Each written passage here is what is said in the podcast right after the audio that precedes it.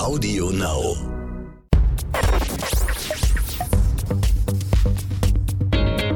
Kreativität und Unternehmertum. Der Bertelsmann Business Podcast mit Isabel Körner. Herzlich willkommen zu einer neuen Folge des Bertelsmann Business Podcast Kreativität und Unternehmertum. Mein Name ist Isabel Körner, ich bin Wirtschaftsjournalistin und moderiere oft für den Nachrichtensender NTV. In dieser Podcast-Reihe spreche ich mit interessanten Persönlichkeiten aus der Bertelsmann-Welt. Es geht um Kreativität, es geht um Unternehmertum und es geht auch um Persönliches. Heute ist der bekannte Produzent Professor Nico Hofmann zu Gast. Er ist Geschäftsführer der UFA GmbH und lehrt an der Filmakademie Baden-Württemberg.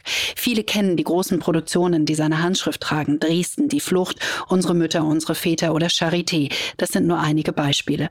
Nico Hofmann ist mit hunderten Preisen für seine Werke ausgezeichnet worden, unter anderem fünfmal mit dem Deutschen Fernsehpreis und mehrfach mit dem Bambi und der Goldenen Kamera. Herzlich willkommen, Nico Hofmann. Hallo. Wir bitten alle Gäste etwas mitzubringen, was für das Berufsleben eine Bedeutung hat. Und es ist wirklich sehr, sehr interessant, was da bislang alles zusammengekommen ist. Eine Kamera, Fotos zum Beispiel, Industriekunst. Und wir können es natürlich kaum erwarten zu erfahren, was Sie mitgebracht haben. Ja, ich habe eigentlich mitgebracht, was hier auf meinem Schreibtisch steht, äh, das ist ein Dinosaurier.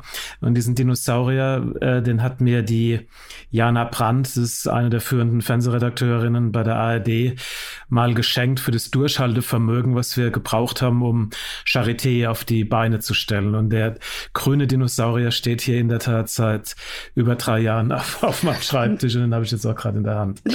Und der bedeutet Ihnen was im Hinblick auf Durchhaltevermögen, Kreativität, ähm, Unternehmer Unternehmertum? Ja, im Grunde genommen hat es wirklich damit zu tun, mit welcher Geduld, mit welcher Gewissenhaftigkeit, auch mit welchem Durchsetzungsvermögen sie mittlerweile Programm machen müssen und welcher Zeitaufwand damit verbunden ist. das ist natürlich eine gegenseitige Vertrauensfrage immer. Jetzt bei Charité war, haben wir, glaube ich, insgesamt fünf Jahre verbracht, bis das Programm, was dann offensichtlich super erfolgreich war, auf dem Bildschirm war. Aber der Dinosaurier erinnert mich wirklich an die lange, lange Zeit. Und da geht es natürlich auch um Finanzierung.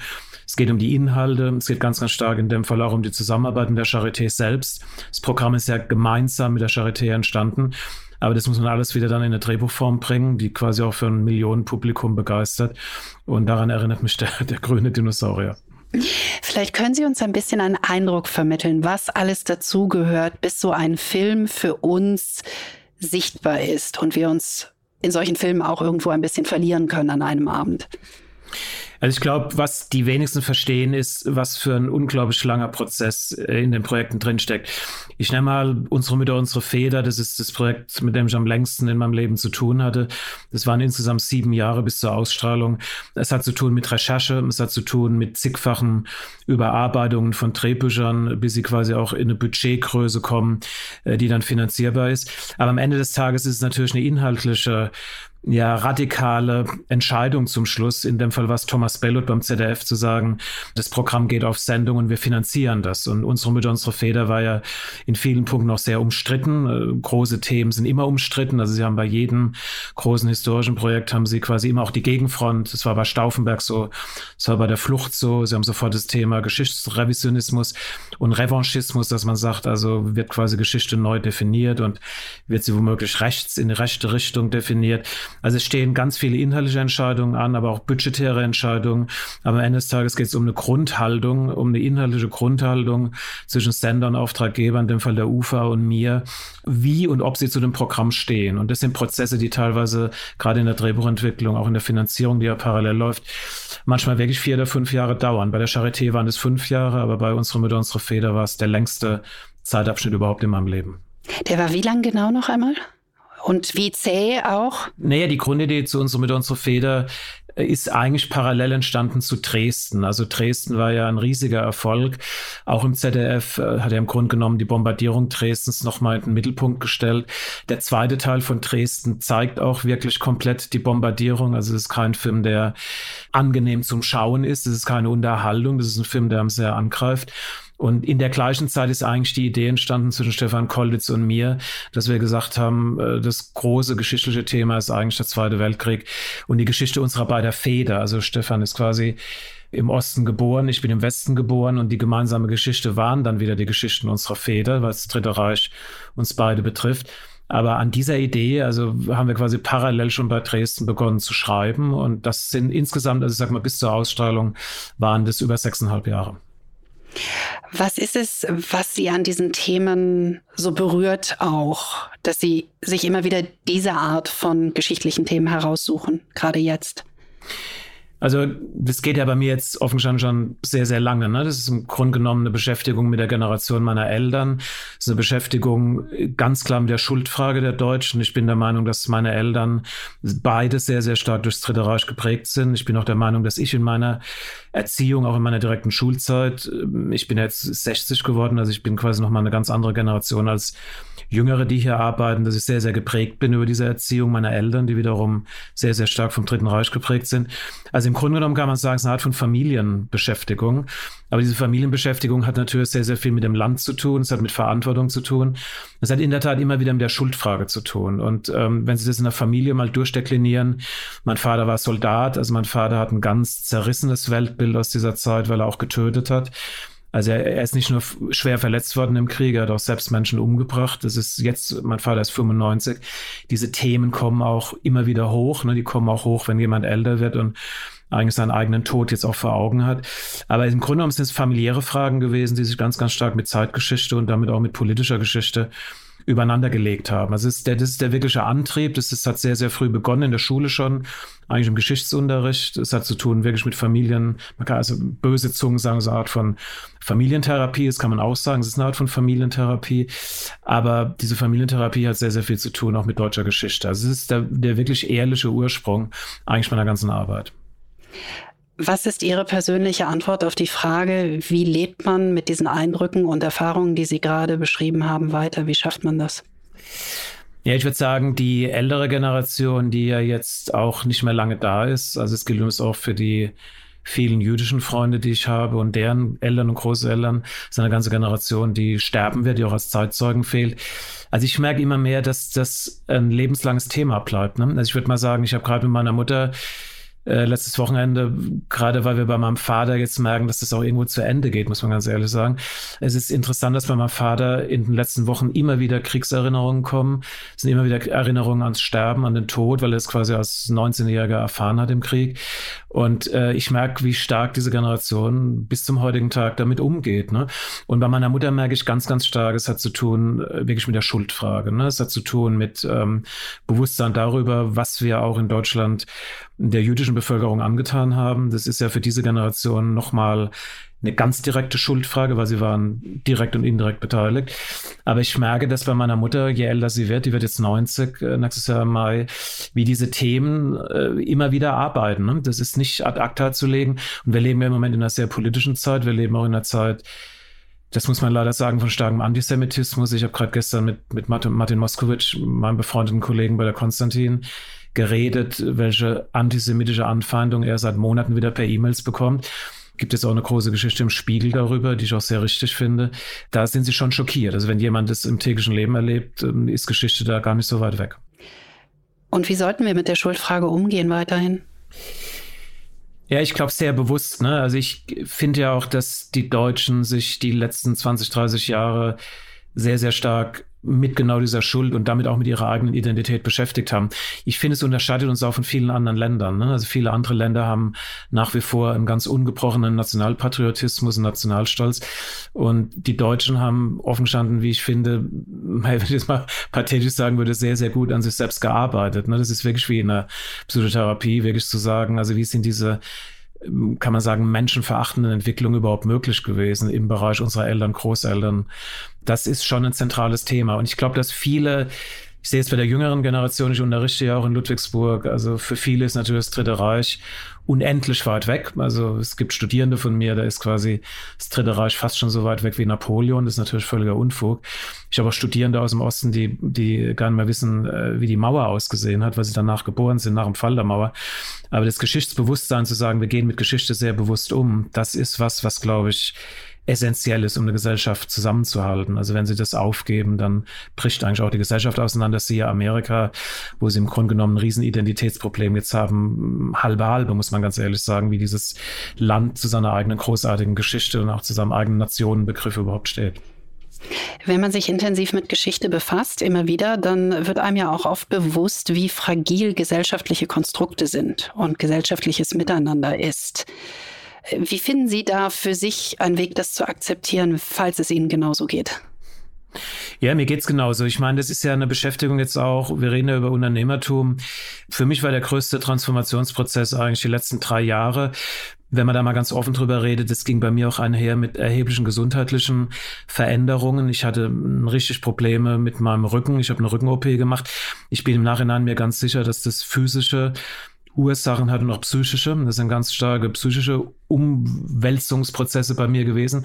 Und ich kann bei, bei, mir das sehr genau benennen. Im Grunde genommen war das bei mir der Abschied vom Produzieren, also vom physischen Produzieren. Ich habe ja wirklich in der Tat über 500 Filme physisch produziert, hin zum Management. Also wenn Sie eine Firma mhm. führen wie die UFA, haben Sie im Grunde genommen ein Abbild der ganzen Gesellschaft. Sie haben alle Themen der Gesellschaft. Das ist auch der Grund, warum wir uns jetzt sehr, sehr stark die letzten zwei Wochen zum Thema Diversity nicht nur vorbereitet haben, monatelang, sondern uns auch sehr, sehr stark publik gemacht haben mit unseren Ideen dazu. Das wird garantiert auch auf Widerstand stoßen, tut es jetzt schon. Aber mhm. das muss man in so einer Debatte auch aushalten, das gehört dazu. Aber ich merke natürlich jetzt im unternehmerischen Bereich, Sie müssen in der Lage sein, so eine Firma gesamtheitlich wie ähm, eine Gesellschaft zu begreifen, wo sie alle Mitarbeiter mitnehmen müssen. Ne? Das ist schon eine völlig andere Aufgabenstellung, als Filme zu produzieren. Also beim Filme produzieren ist das Augenmerk sehr, sehr stark auf dem Programm, sehr stark auf den Kreativen. Das ist äh, hier in der UFA auch noch der Blick auf die Kreativen. Aber ich habe jetzt genau in einer Stunde eine Betriebsratssitzung. Wir haben sehr viele Veränderungen jetzt im Haus vor in Richtung Inklusion. Also sie managen so ein Unternehmen völlig anders als wie sie 20 Jahre vorher Filme produziert haben. Also das Team wird wesentlich größer und das ist schon eine massive Umstellung. Fehlt Ihnen das andere? Ja, mir fehlt es manchmal schon. Es gibt ja ein paar Projekte, die ich jetzt auch selbst noch betreue, wie Siegfried und Roy oder wir machen jetzt ein großes Projekt zu VW und Porsche. Aber es ist eben, es hat mein guter Freund und Vorgänger Wolf Bauer mal zu mir gesagt und ich habe ihn da nicht ernst genommen. Er hat zu mir gesagt, ich werde nach einem halben Jahr merken, was es dann wirklich bedeutet, die Gesamtverantwortung da zu haben und zu führen. Und das habe ich in der Tat unterschätzt. Ich habe so gedacht, naja, 30 Prozent ähm, mache ich dann mal Management und 70 Prozent bleibt es dann beim Film. Und das ist wirklich, wenn man jetzt mal ganz brutal drüber redet, das war wirklich dann der körperliche Veränderungsprozess, der sich dann äh, wie bei jedem Menschen anders. Es gibt Leute, die kriegen Gehörsturz, andere, andere kriegen nur ganz andere Krankheiten.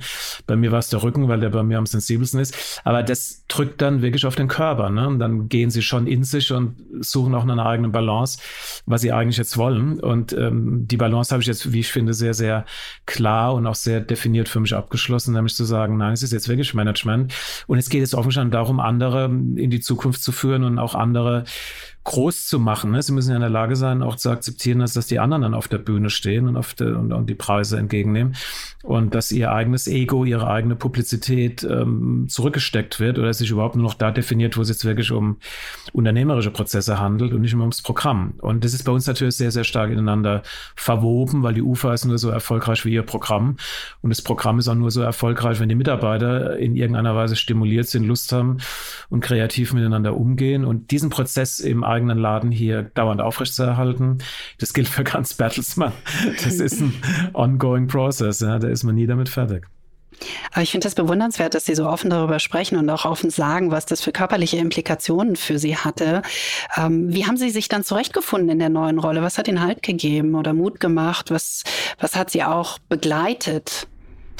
Also ich glaube mal, zwei Dinge sind ganz wichtig. Erstens mal, dass man wirklich eine Art von Unternehmenskultur im eigenen Unternehmen spürt. Äh, ich würde sagen, dass das in der UFA spürbar ist. Wenn Sie jetzt rausgehen würden, mit Mitarbeitern reden, würden die das, glaube ich, bestätigen.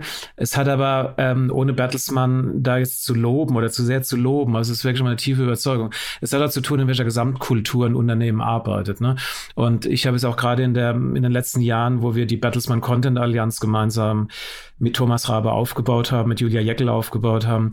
Das muss man wirklich sagen. Die Art der Kommunikation, der Respekt voreinander, auch die Nähe, man kann fast nur sagen freundschaftliche Nähe. Also zu Hartwig Maßhoch hatte ich schon immer eine große freundschaftliche Nähe. Ich habe jetzt für mich entdeckt alle anderen von Stefan Schäfer und viele andere, die ich wirklich in dem Verbund entdeckt habe, gilt für Julia selbst. Aber das hat ja schon zu tun mit einer gemeinsamen Kultur, mit einem gemeinsamen Verständnis von Unternehmenskultur. Und ähm, das ist schon, wenn ich jetzt nach Amerika schaue, ich habe viele Freunde, die bei Disney jetzt in der Entlassungswelle waren. Ich habe viele, viele wirklich direkte Freunde, die bei Warner über Nacht rausflogen. Also Warner hat äh, im, im, im Laufe des Jahres Tausende von Mitarbeitern entlassen und zwar innerhalb von 24 Stunden. Äh, da muss ich jetzt wiederum sagen, wie wir jetzt quasi Corona gemeinsam ähm, überstanden oder immer noch überstehen und wie die Prozesse, die Kommunikationsprozesse waren, sowohl nach Gütersloh als auch hier im Haus. Das hängt schon wirklich alles miteinander zusammen. Das ist wirklich nicht trennbar. Ne? Das sehen Sie auch bei amerikanischen mhm. Führungskulturen. Und ähm, das ist, je, je älter ich bin und je länger ich hier arbeite, das ist eigentlich so die Grundvoraussetzung, dass Sie überhaupt in so einem Unternehmen kreativ arbeiten können. Hm. Sie haben gerade Julia Jeckel und Hartwig Masuch erwähnt. Mit beiden haben wir auch schon im Rahmen dieser Podcast-Reihe gesprochen. Es waren auch sehr, sehr interessante Gespräche gewesen, die, die wir vielleicht allen an dieser Stelle nochmal ans Herz legen dürfen. Ja. Ich würde ganz kurz in dem Zusammenhang, den Sie eben angesprochen haben, nochmal ein Zitat von Ihnen aufgreifen im Hinblick auf diesen Transformationsprozess und was Transformationsprozesse auch auslösen. Sie haben einmal im Interview gesagt, Sie seien sehr schmerzempfindsam, was ja auch gerade in Ihrer Antwort in Bezug auf die Rückenprobleme ein bisschen durchgekommen ist. Wie erklären Sie sich das? Und was bedeutet Schmerzempfindsamkeit vor allem? Ja, ist eine gute Frage, weil ich meine damit natürlich eine gewisse Grundsensibilität auch im Umgang miteinander. Und ähm, ich war noch nie der Meinung, dass man jetzt als, ich hatte jetzt gerade gestern Abend so ein interessantes Essen, weil also ich war eingeladen, äh, das ist ein, ohne jetzt einen Namen zu nennen, ein sehr, sehr schwerer Immobilieninvestor in Berlin. Also er hat, war seine Frau am Tisch und ich war eingeladen. Wenn Sie mit so einem Männerbild an so einem Abend wie gestern zusammensitzen, es geht immer um Power, es geht immer um nach vorne, es geht immer um so eine komische männliche männliche Dominanz. Es geht immer auch um so einen Dauertonfall von Kraft und Stärke. Ne? Man darf nie schwach sein.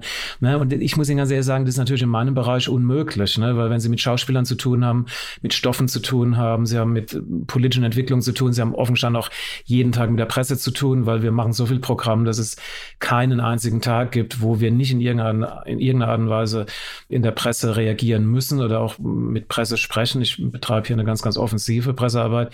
Sie können sich da nicht hinsetzen und sagen, ja, hier ist das dauernde Powerhouse, was nie Fehler macht und ich bin der Macho-Man, der genau jedem erklärt, wo es lang geht. Also das sind Unternehmenskulturen, die meines Erachtens, die haben vielleicht in den 50er Jahren funktioniert irgendwo in der Automobilindustrie oder in der Feinmechanik, aber wenn sie mit Künstlern zu tun haben, das wird Hartwig jetzt genauso unterstützen und Julia genauso für den journalistischen Bereich, können sie nicht mehr so arbeiten. Also auch eine jüngere Generation, erwartet eine andere Transparenz, die erwarten auch eine ganz andere Grundeinstellung, warum sie überhaupt den Beruf hier ausüben. Das hat sehr, sehr viel zu tun mit Unternehmenshaltung. Also welche hm. Haltung nimmt das Unternehmen überhaupt ein?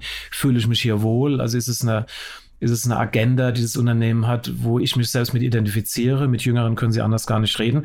Und es hat auch zu tun mit einer Sensibilisierung. Also ich habe diesen Prozess von Sensibilisierung, das ist ein lebenslanger Prozess und der Rücken, wenn Sie jetzt über den Rücken reden, ist es nur ein Ausdruck dann quasi, man kann sagen, ein Symptom, wie man es am eigenen Körper merkt.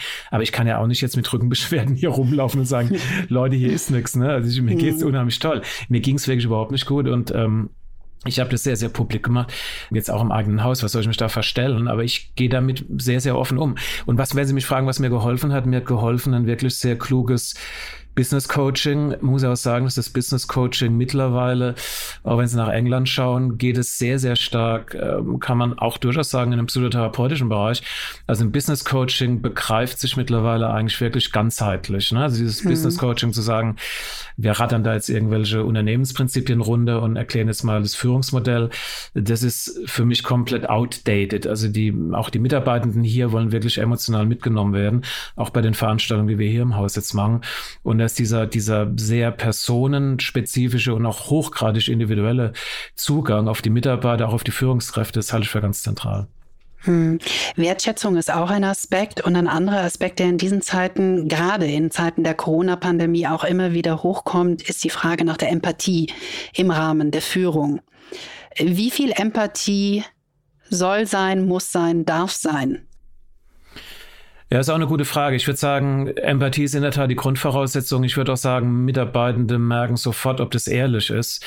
Ich gebe mal ein Beispiel. Ich habe gerade gestern Abend mal Lutraya, mit der ich sehr befreundet bin, bei ihrer Rede in Trier äh, gestern Abend gesehen. Und wenn man merkt, dass eine Ministerpräsidentin dann wirklich angegriffen ist und dass sie die fünf Todesfälle und die zig Verletzten wirklich persönlich betrifft, als wäre das eigene Familie, das ist Empathie. Ne? Das ist, Malu Dreyer ist für mich so ein Sinnbild fast in der Politik für jemanden, der sehr, sehr empathisch Politik auch macht. Und so wie Bürger das bei Politikern spüren, spüren es auch Mitarbeitende. Das wird ganz, ganz genau wahrgenommen. Ich kann jetzt auch die nächste Frage von Ihnen beantworten, weil äh, was da drin steckt in der Frage, es bedeutet aber nicht, dass Sie quasi in der Empathie in so einer Art von grundsätzlichem Harmonisierungsstatus alles hm. laufen lassen. Ne? Das ist auch ein Riesenirrtum. Also zu sagen, Empathie bedeutet dann quasi, ja, mach dann halt mal. das ist, das ist, ein, das ist ein komplett fehlverstandene Empathie. Also ich sag mal, Empathie hat zu tun, auch mit klarer Führung im Sinne zu sagen, wir haben eine Streitkultur und wir diskutieren das jetzt wirklich in Ruhe aus. Wir werden nicht abfällig, wir werden nicht beleidigend, wir werden nicht laut. Also ich war, das ist mein größtes Problem gewesen, sage ich auch ganz offen, als ich die UFA-Führung übernommen habe. Ich habe natürlich hier vor Hunderten von Mitarbeitern quasi genauso agiert wie früher in kleinen Teams. Und in kleinen Teams können sie dann sehr, sehr laut werden. Sie können auch sehr heftig, auch sehr emotional werden. Anders funktioniert Programm meines Erachtens auch nicht. Da brauchen sie die Leidenschaft. Es geht aber eben nicht in Anwesenheit von 300 Leuten im Raum. Ne? Das ist ein mhm. Learning. Aber trotzdem brauchen sie eine klare Führung und sie brauchen ein ganz, ganz klares unternehmerisches Ziel. Ne? Also zu sagen, Empathie überdeckt dann harmonisch alles, das ist kein Weg. Hm, das heißt, wo ist die Grenze der Empathie für Sie? Gerade im Hinblick auf Unternehmertum auch. Ja, da können wir jetzt ganz lange drüber reden. Also die Grenze der Empathie endet teilweise auch da, wo ich sehe, dass, ich nenne mal drei, vier Beispiele. Ich kann ein Beispiel nehmen, wenn ich merke, dass gewisse Gruppierungen im Haus äh, sich einfach in einer unfassbaren Dominanz über andere Gruppen stellen, andere Gruppen domestizieren. Ich rede vor allen Dingen über Männer- und Frauenbilder.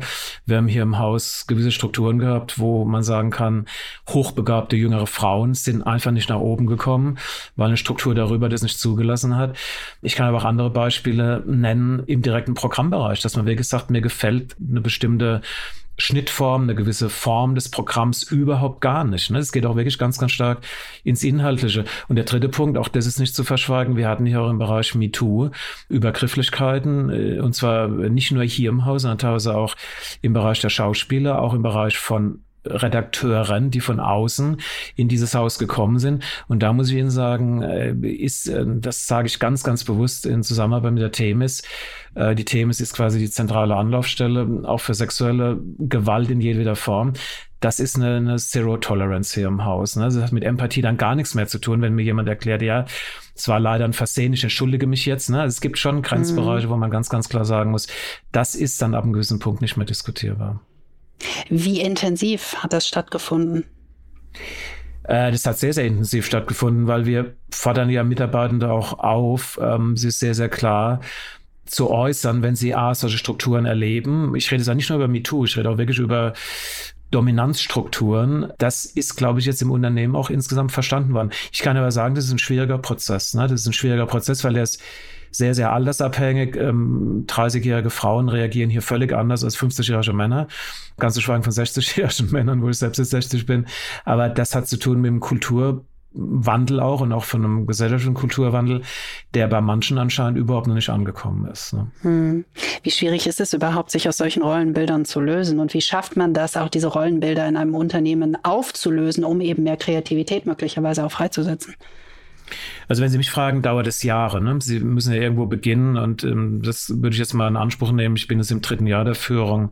Wir fragen das ja auch ständig, also nicht ständig, wir fragen es einmal im Jahr ab. Also wir haben hier eine sehr, sehr offene Unternehmenskultur auch eine offene Tür hier bei mir. Ich würde mal sagen, es hat sich erheblich verbessert. Aber wenn Sie mich jetzt ganz ehrlich fragen, ich würde sagen, wir sind irgendwo im ersten Drittel des ganzen Weges. Ne? Und wenn Sie so Strukturen insgesamt anschauen, reden wir eigentlich über einen Prozess von sechs, sieben Jahren. Das hat auch wirklich zu tun mit Generationsshifting. Also Sie haben im Grunde genommen hier im Haus alle drei Jahre wieder eine andere Generation, die dann auch quasi in der Führungsposition weiterkommt und kommen will. Und es definiert sich ja, das sehen Sie auch in der Großindustrie, das definiert, definiert sich ja, nehmen Sie jetzt mal die ganzen Probleme. Ich nehme mal VW. Bei VW kann man es unheimlich interessant anschauen. Betriebsrat links, ähm, Geschäftsführung rechts. Also wie kriegt man das zusammen? Ist bei Bertelsmann viel, viel harmonischer gelöst, aber über Jahrzehnte harmonischer gelöst. Ne? Aber ähm, muss gar nicht jetzt in die Großindustrie schauen. Das gilt für uns genauso. Das sind einfach Prozesse. Ich würde mal sagen, das dauert hier noch garantiert fünf Jahre, bis das dann irgendwo da angekommen ist, was ich mir hier vorstelle. Ich würde ganz gerne noch einmal ganz kurz über das Thema Frauen sprechen. weil Sie es eben gerade auch angesprochen haben. Sie haben einmal in einem Interview gesagt, bei uns zu Hause stand die Emanzipation über allem. Wie definieren Sie denn heute Emanzipation? Naja, ich bin sehr, sehr geprägt über meine eigene Mutter. Ne? Ich muss dazu sagen, meine Mutter ist, ähm, hat eine Scheidung hinter sich. Meine Mutter war jahrzehntelang erfolgreiche Journalistin bei der FAZ, Wirtschaftsjournalistin. Meine Mutter war die, eine der allerersten Frauen in der Wirtschaftsredaktion. Meine Mutter musste sich 1973 quasi noch vor einem Konsortium von lauter ausschließlich älteren Männern präsentieren, um zu sagen, ich als Frau kann das auch. Und ich werde auch nie mhm. vergessen, ich bin einmal mitgegangen in eine in eine BSF-Pressekonferenz ähm, und da saßen dann offen gestanden hunderte von Journalisten und ich weiß, die Anrede war, liebe Frau Hoffmann, sehr geehrte Herren. Also man muss sich mal vorstellen, sie war in dem Raum die einzige Frau. Ne? Mhm. Und das erzählt natürlich sehr, sehr viel über die Zeit. Wir reden über 70er, 80er Jahre. Es erzählt aber viel auch über den Lebensweg einer Frau, die dann auch ihre Ehe nicht hat so leben können, weil sie den Beruf auch weitergelebt hat. Ne? Meine Mutter hat ihre Kinder, also mich und meine Schwester aufgezogen. Meine Mutter wird sicherlich sich heute als Feministin bezeichnen aus dieser Zeit heraus. Aber so bin ich auch aufgewachsen. Ne? Das hat auch hm. bei mir Spuren. Also ich kann auch sagen, äh, ich könnte jetzt auch stundenlang drüber reden, was das mit einem jungen Mann macht, wenn er in einem feministischen Haushalt aufwächst. Also die Themen sind nicht ganz so leicht. Und dazu muss man auch mal dazu stehen. Das ist ein Thema, was ich meiner Mutter bis zum heutigen Tag führe. Aber um auf das Frauenbild zu kommen, ich finde, wir sind mehr Frauen als Männer an der Ufer. Und mein großes Thema hier in der UFA ist, dass ich immer wieder versuche, ich habe gerade mit einer bedeutenden Produzentin bei uns am letzten Freitag geredet, Frauen bei uns auch in eine Führungsposition zu kriegen. Das ist bei uns immer mhm. noch die große Debatte, genau was ich vorhin über mich selbst gesagt habe, ja, das ist doch irgendwie Management dann und Management ist dann nicht mehr kreativ und dann bleibe ich mhm. lieber im Künstlerischen. Und das kommt vorzugsweise hier von den weiblichen Führungskräften, muss man wirklich sagen. Und ich bin unheimlich froh, dass wir mit Ute Birnert, mit Ulrike Leibfried äh, tolle Frauen in den Geschäftsführungen haben. Aber wir haben viel zu wenige. Aber das liegt auch wirklich an den Frauen selbst, zu sagen, ich will und ich übernehme die Macht, um es mhm. mal ganz deutlich zu formulieren. Was macht denn eine starke Frau für Sie aus heutzutage?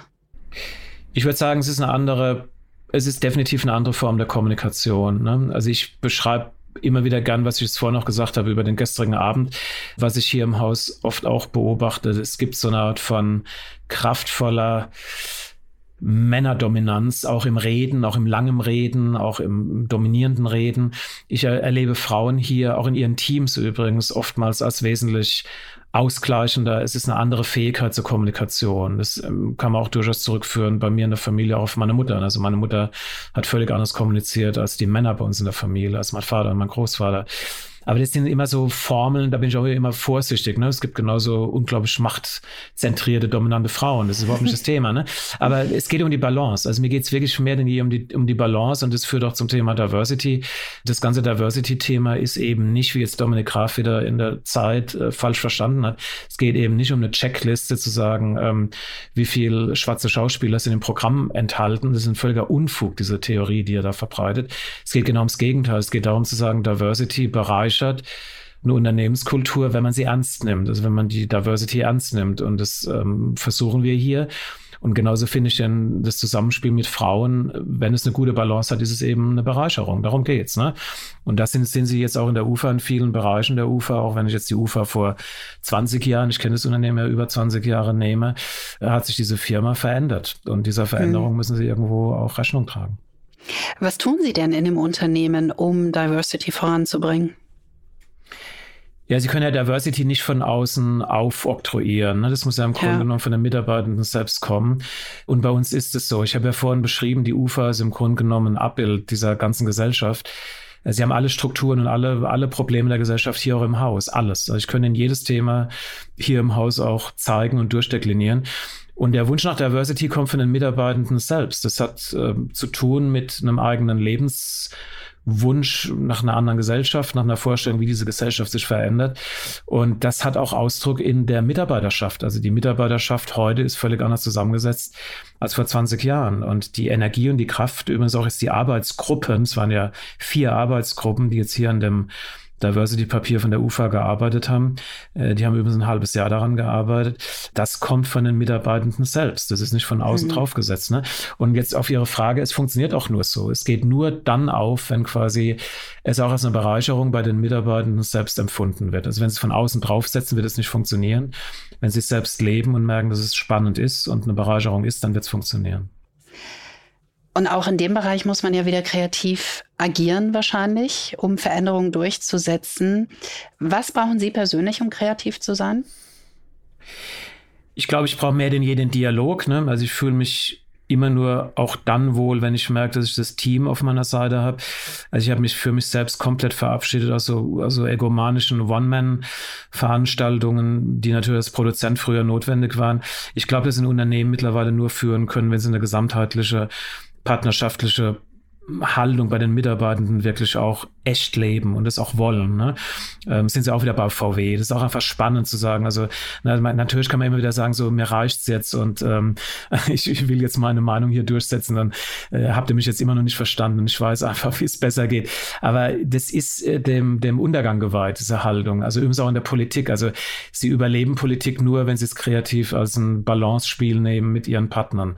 Und das gilt für die UFA ganz genauso. Also meine eigene kreative Energie entsteht, wenn ich mich hier in dem Team wohlfühle und wenn ich das Gefühl habe, dass wir die Dinge wirklich offen aussprechen und auch konfliktfähig sind. Das meine ich jetzt wirklich so. Also wir haben eigentlich jetzt jede Woche irgendwelche, irgendwelche Probleme hier zu bewältigen. Aber ich erfreue mich daran, wenn ich dann auch bei hartgesottenen Strukturen merke, okay, es entsteht mal eine gewisse Offenheit, Konflikte auch mhm. auszusprechen. Es gilt für einen großen Konzern noch in einem viel stärkeren Ausmaß, ist dort offenstand auch viel, viel schwieriger noch. Mhm. Spannung muss man aushalten, ha? Ja, die muss man aushalten, muss man wollen. ja, ich hätte mhm. jetzt gedacht, Sie sagen vielleicht auch, ich brauche die Natur, um kreativ zu sein. Also im Hinblick auf dessen, was ich über sie gelesen habe. Ja, das ist aber jetzt eher dann der Ausgleich. Ne? Ich habe einen relativ stabilen Freundeskreis und ich bin jetzt am Wannsee hier viel auf dem Wasser, ich bin viel in der Natur. Das ist ja mein privater Ausgleich, aber das ist nicht um, gut, man kann sagen, das ist die private Kraftquelle, vor allem der mhm. Freundeskreis. Aber wenn ich mir überlege, wie viel Zeit ich in der Firma verbringe und auch die anderen Mitarbeitenden, ist schon die Hauptenergiequelle steht und fällt schon mit dem Arbeitsumfeld. Es ist so. Da können Sie in den Wald gehen, so, so viel Sie wollen. so viel Boot fahren, wie Sie wollen. Wenn das Arbeitsumfeld nicht stimmt, dann nützt Ihnen noch der Wald mhm. nichts. Also Sie brauchen Menschen für die Inspiration. Ja, definitiv, wirklich. Mhm. Also das ist definitiv so. Kann man Kreativität lernen oder hat man sie oder man hat sie nicht?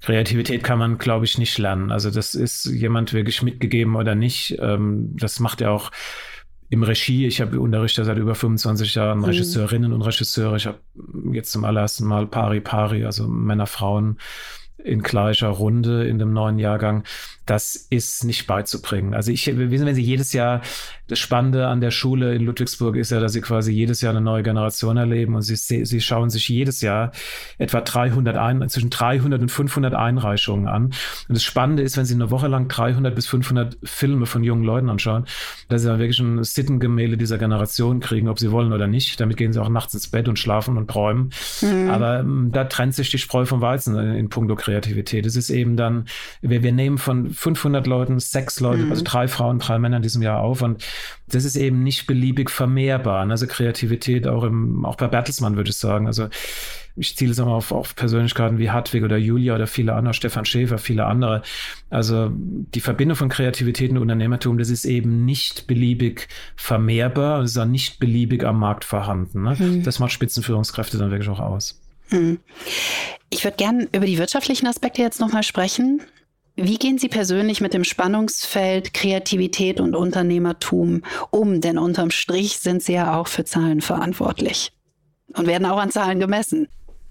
Ja, das ist ja auch dann das Learning jetzt der letzten 20 Jahre gewesen.